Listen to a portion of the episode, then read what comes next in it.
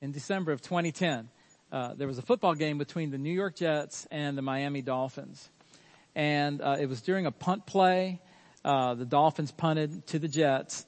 And uh, Nolan Carroll for the Dolphins was running down the sideline and he was heading down trying to get to the guy with the ball and tackle him. Well, he never came close to the guy with the ball. And in fact, at the end of the play, uh, there was a mystery because Nolan Carroll was on the sideline and he was injured. And so uh, the question was, well, how did he get injured? Because he didn't even come close to anybody who had the ball, and so or any other player, in fact. And so the mystery was not uh, resolved until they saw the instant replay. And what they found was this: that the Jets coach Sal Alosi uh, actually stuck his knee out and tripped Nolan Carroll on the sideline. Now, I understand you may not know every rule about NFL football, but I can tell you right now, you can't do that, right? So there's 22 players on the field. Everybody else is supposed to be a spectator. Well, it turns out that Coach Alosi was fined $25,000 and he was suspended for the rest of the season. Now, he was trying to get the job done, but obviously he was doing it with the wrong attitude.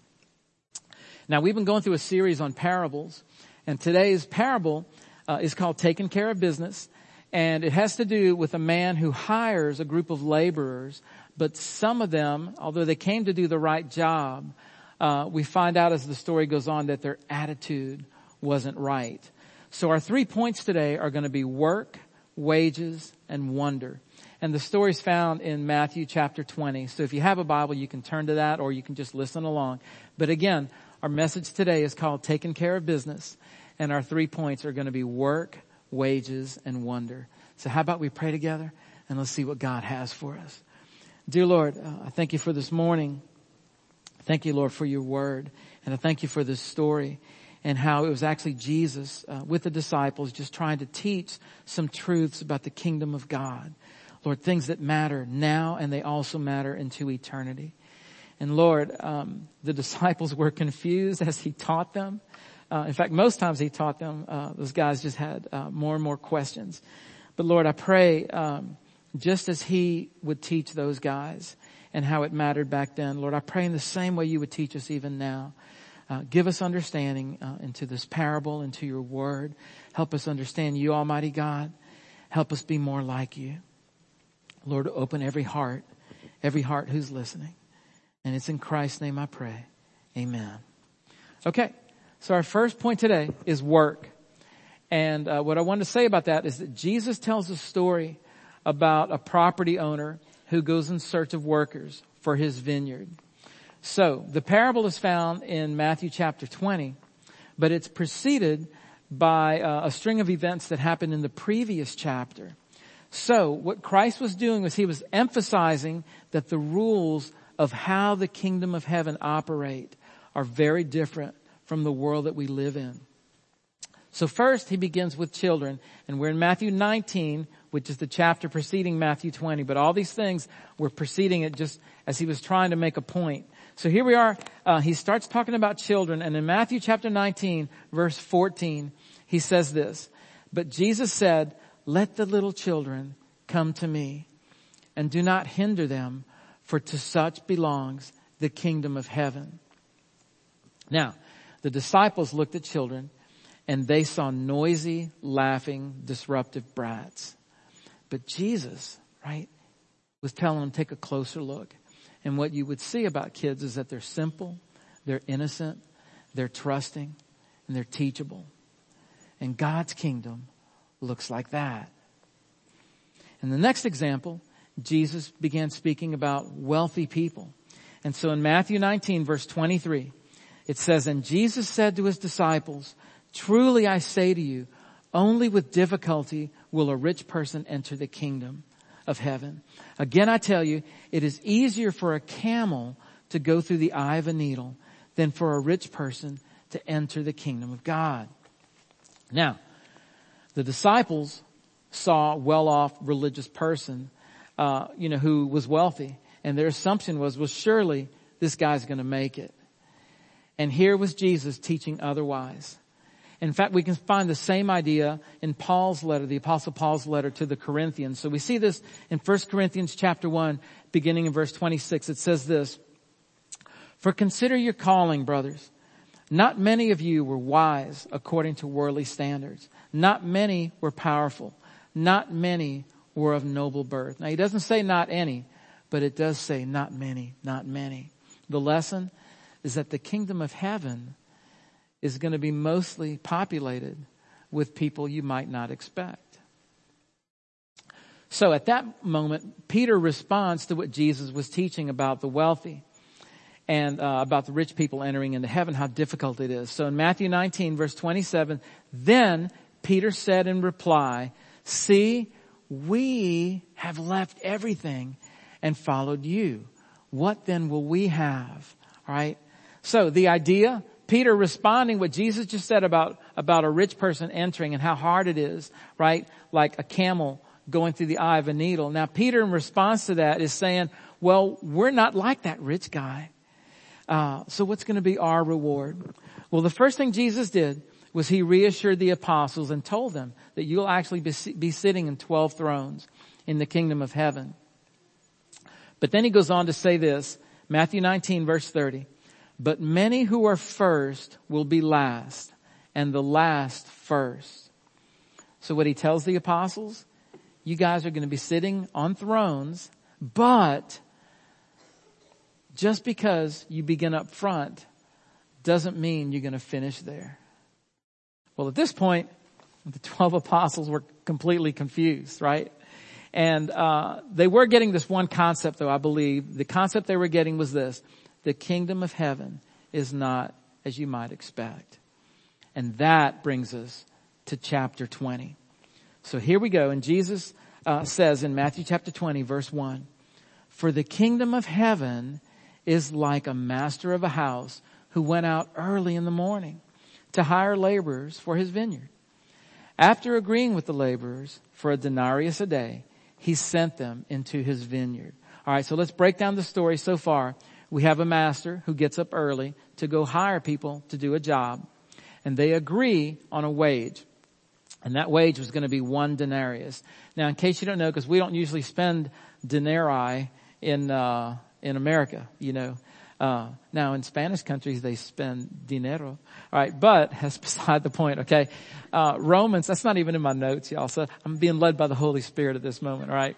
Now, um, uh, a denarius was a, a, a Roman uh, denomination of coin, and what it what it meant was it was one day's wage. So if you agreed to work for a denarius, you're agreeing to work for one day's wage. And this is the first lesson in the parable that we're talking about today. And the idea is this, that, that one day represents our lives. And so if you think about it in God's eyes, our lives are like one day. Our lives are like one day. They're very brief. You've probably heard this before that on every tombstone, you'll see a birth date and you'll see a date of death. And in between, there's a little bitty dash that represents a life lived. It's very short. It's very brief. We go on in verse three. It says this, and going out about the third hour, he saw others standing idle in the marketplace. And to them he said, you go into the vineyard too. And whatever is right, I will give you. So they went. All right. So in verse three, the same, um, the same owner, he sees these other workers and it says he saw others standing idle. And this is about the third hour that he sees these guys and he sees they have nothing to do, right? They're idle. They have no purpose. Well, God wants to give us his work to do. He wants to give us his purpose. And it's the highest calling. It's to know him and to make him known. By contrast, Marcus uh, taught a couple of weeks ago on the uh, story of the prodigal son. And it was a guy who was running from his father, right? Symbolically, he was running from God. He was running from God's purpose. And where did he end up? He ended up feeding pigs. In fact, he was so down at that point that he even craved the food that pigs eat. That's how far away he was from God. There's a choice you and I have to make. We can either be idle like the idle workers, right? And let the world dictate how we're going to live, or we can live according to God's purpose. We pick up in verse 5, Matthew 20 verse 5. Going out again about the sixth hour and the ninth hour, he did the same. And about the eleventh hour, he went out and found others standing. And he said to them, why do you stand here idle all day? They said to him, because no one has hired us. He said to them, you go into the vineyard too. Okay, let's break that down, right? So in verse five, he hires folks at the sixth hour and at the ninth hour. And then in verse six, it tells you that he hires people even at the 11th hour. Now, this is symbolic of people turning their lives over to Christ at different places in their lives. Sometimes people come to Christ, faith in Christ, when they're very young. And sometimes they're teenagers or might be a young adult or middle-aged adult. Some folks don't come to Christ until they're elderly. And uh, in my work with hospice, uh, I've seen people come to Christ even on their deathbed. God has work for all ages. In fact, as long as you're breathing, and I'm speaking to everybody in this room, if you're breathing, that means God has you on this planet for a reason and you still have a purpose to bring him glory. Here's an additional thought. In the kingdom of heaven, there's always room for new converts. Always. Now, I want you to notice this. Nobody was hired at the 12th hour. Okay. At the 12th hour, the day is done. And so, uh, the symbolism there is that the time to choose Christ is during our lifetime. Now, it mentions in verse 7 that the idle people who were, were hired at the 11th hour, right? Uh, right there close to the end, um, they state their reason why they weren't working. And they said this, because no one has hired us.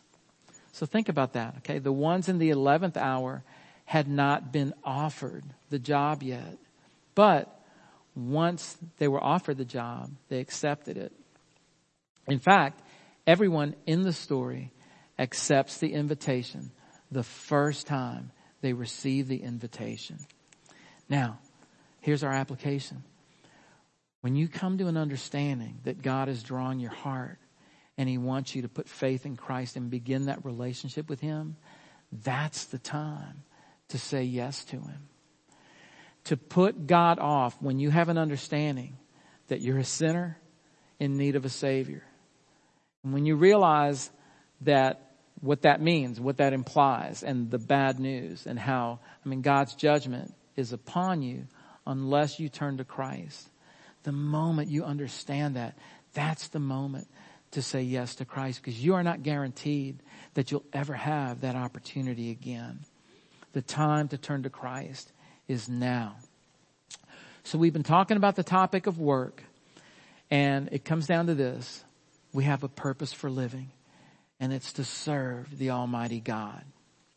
Now, a couple of years ago, uh, my son Ian uh, walked into a fast food restaurant. He was by himself and the place was empty and he looked behind the counter and there were six guys, six employees and it surprised him. They were all standing behind the counter and they weren't doing a thing. They were just sitting around talking, uh, just chewing the breeze. And then he walked in and at first they didn't notice him. And I'm, I'm talking about six employees, including the manager. And then after he'd stood there for a little bit, that's when they turned to him and the manager spoke up and said, can I help you? Ian says, yeah, I want a job. and so right then they all turned to the guy that was furthest away and that guy reached over and grabbed an application, handed it to the next guy who handed it to, and they passed it down to the manager who handed it to Ian.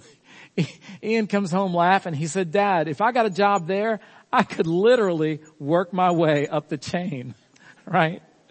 So God has a job for us, y'all. He calls us uh, to serve Him, right? To know Him and to serve Him. Which brings us uh, to the topic of wages. Now that's our second point today.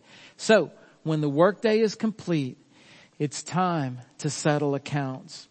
So we're in Matthew 20 verse 8. And when evening came, the owner of the vineyard said to his foreman, call the laborers and pay them their wages, beginning with the last up to the first. So let's talk about that. So when evening came, it's symbolic, right? End of the day, end of life, and the judgment. And now it's time to pay them their wages, for them to receive uh, the reward. And look, it's given only to the laborers who had accepted the offer. Now, you remember we've been talking about this. Now Christ, since chapter 19, has been trying to drive this one idea home that the rules that govern the kingdom of heaven are not like the ones that govern this earth. There's a difference between the kingdom of heaven and what we observe uh, in the king, you know, on the earth. So that's what he's been trying to illustrate. And I want you to catch this because if you miss this, you're going to miss the whole meaning of the whole sermon today, the whole message today. The, re- the reward of eternal life with God is not associated with the work we've done. It's associated with our accepting God's invitation. Now that's where Jesus is going with this parable. So I want to say that again. Make sure you catch it. The reward of eternal life with God is not associated with the work we've done. It's associated with our accepting God's invitation. Matthew 20 verse 9. And when those hired about the 11th hour, these are the ones that, you know, were hired at the end of the day, right? And when those hired about the 11th hour came, each of them received a denarius. Now when those hired first came, right, the ones that had worked all day, all those hours, when those hired first came, they thought they would receive more. But each of them also received a denarius. Okay? Everybody received the same amount. And remember we said a denarius equals one day's wage, one lifetime. The gift of eternal life is free. It is not earned and it is not based on our works. It is based on whether or not we accept God's invitation. The most famous verse in the Bible. I think I use this almost every sermon, but I mean, it's a great verse. So don't tear this one out of your Bible, okay? But the book of John chapter 3 verse 16 says this, For God so loved the world that he gave his only son that whoever believes in him, you see that? Whoever believes in him should not perish, but have eternal life. God's gift of eternal life is based on faith alone in Christ alone.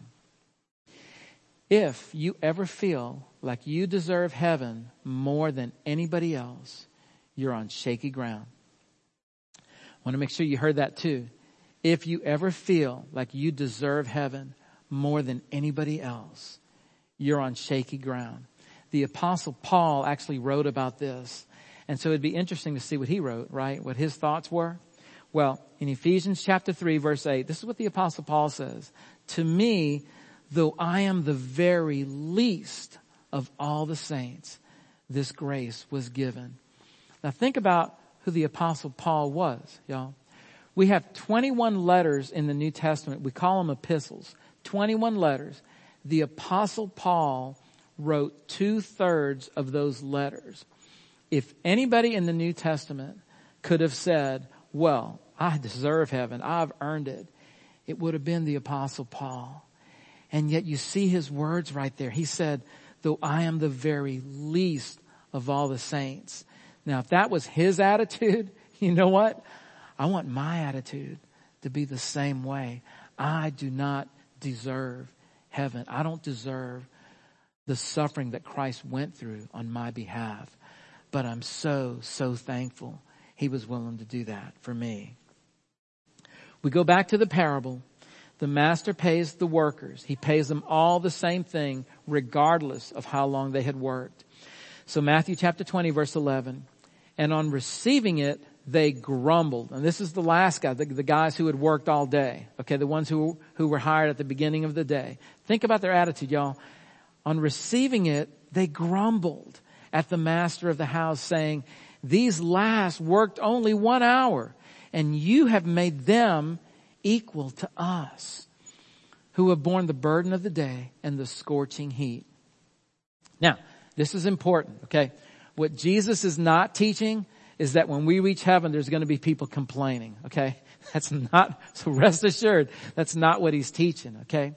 Jesus had an audience in front of him and the purpose of the parable was to instruct them and it was also to instruct us. So, his, uh, his crowd that had gathered around him were Jews. And Jesus anticipated what their attitude was going to be towards the Gentiles, towards those outside of Israel. Think about what their attitude might be. Well, wait a second, Jesus. We have been suffering for centuries. The Jewish people have been suffering for centuries. Now, you're saying that if you add these Gentiles, they're going to get the same reward? Okay. Do you see how that jealousy might seep in?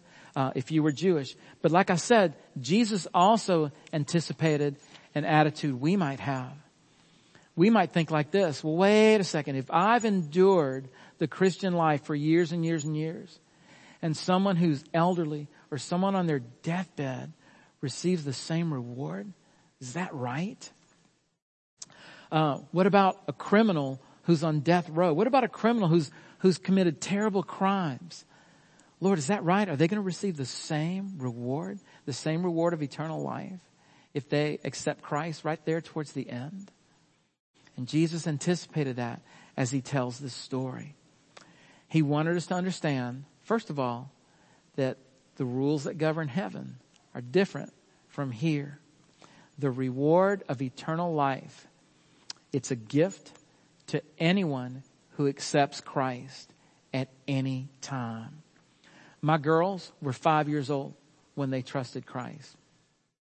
My boys were six. And in fact, Ian actually admitted recently at the beginning of April, and he wouldn't mind me telling you this, um, but he uh, just found out early April. He realized, even though he'd been brought up in the Christian faith, brought up in church, brought up in a Christian home under a pastor, and Connie Lopez as well. Okay, even though he had all that to his advantage, he realized early April that he had not really fully understood this truth about the gospel and about how it is we begin a relationship with God.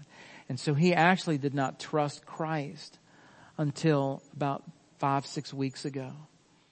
And, uh, and then shortly after that, uh, he was baptized, right, to show the outward sign of what God had done in his heart. And baptism is a whole nother topic, but uh, you can bring that up some other time. The point is, here he was uh, at the age of 20. Some people come to Christ in their 40s, right, in their 60s.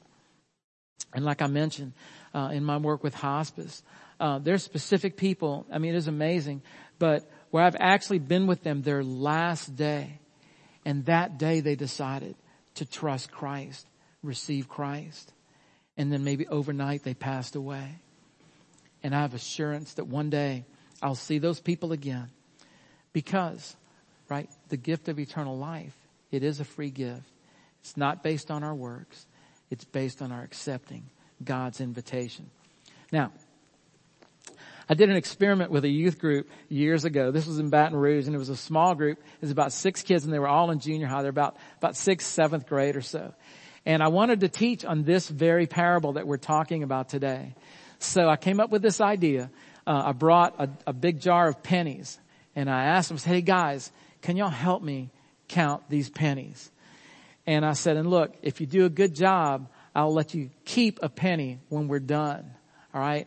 And you know, they're all laughing about it. So sure. Okay. We're going to, we're going to do this work for a penny. And so I poured out the pennies and we sat there and you can imagine the time it took, but we counted up all these pennies. When we were done, I handed them each a penny and told them thank you, just like we had agreed. But I had set up something ahead of time secretly with this boy named DJ. And when I turned to him, I said, DJ, you did an especially good job. And I reached in my pocket, pulled out a, my wallet, and I gave him a $10 bill. And uh, you can imagine the reaction, right? It's predictable. The other junior high kids made this face like that. And instantly they all threw their pennies back in the pile. And then I acted totally innocent because usually I am. and I said, I said, guys, what's wrong? What's wrong? What happened?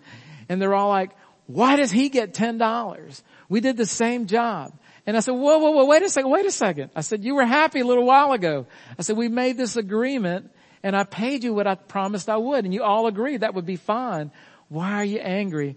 And then as we, you know, went back and forth for a while, then I said, all right guys, I, I played a joke on you. Give me back my money. You know, make sure I got that, do, you know, that $10 bill back. And then we went into the message, y'all. Um, uh, we're happy with the deal that God offers us until we feel like somebody else is getting a better deal. Isn't that true? We've got to be careful about that, okay? So we've talked about work, we've talked about wages, which brings us to our third point of wonder. When we really think about how far above us God is and His ways, we're filled with awe and with wonder. So Matthew chapter 20 verse 13. But he replied to one of them, friend, I'm doing you no wrong. Did you not agree with me for a denarius? The lesson, God is never wrong, y'all. God is never wrong. Didn't we agree? We were happy when we first got saved. But since then, let me ask you something. Have you ever felt like God has given someone else a better deal? You ever felt that way? You ever wondered, why them? Why did they get that? You ever felt that way? Matthew 20 verse 14. Take what belongs to you and go. I choose to give to this last worker as I give to you. And here's, right, symbolic of God. This, this foreman here at this point is saying, be thankful, rejoice. God is gracious to you and he's gracious to others as well. Matthew 20 verse 15. Am I not allowed to do what I choose with what belongs to me? Or do you begrudge my generosity? So the last will be first and the first last. At this point, Jesus brings the story full circle. Remember when we started, right? Uh, you know, at, when we ended chapter 19, he'd already been teaching about how the kingdom of heaven is different from what you might expect. And then he specifically told his apostles, the last will be first some of the first will be last. And now he brings it full circle back to that point. And he brings up that idea. So the last will be first and the first last. Now, their context, right? Jewish folks, and they could have this thought, well, wait a second. What if I suffer longer than you do? You know, is it fair that the Jews have been suffering for centuries and now the Gentiles get to be added in? if they come to faith. Is that right? And they might have that attitude. In our context, like I said before, what if God um, includes someone that you feel is undeserving? Okay? Now let's think about this for a minute. When you understood what Christ was offering you, and you realized, I can have eternal life for free if I accept the Savior. In spite of all my sins, He paid for all. Remember how excited you were? I still remember how I asked God, don't let me forget how thankful I was when I first came to faith in Christ. It was the best thing since sliced bread, right? I mean, God was going to forgive all my sins and I could receive the Savior and have eternal life. Felt so good. But what happens when God wants to save someone that you don't particularly like? Okay. What if it's someone who's cheated you? Right? What if it's someone you might consider an enemy? What is God doing saving that person? Right? Um, what if God seemingly gives them a better deal? Back in 1984, uh, there was a movie called Amadeus, and it won uh, Movie of the Year. And what was interesting to me was it actually was not about Wolfgang Amadeus Mozart. It really was more about his contemporary, Antonio Salieri. Now, Salieri was a gifted composer as well.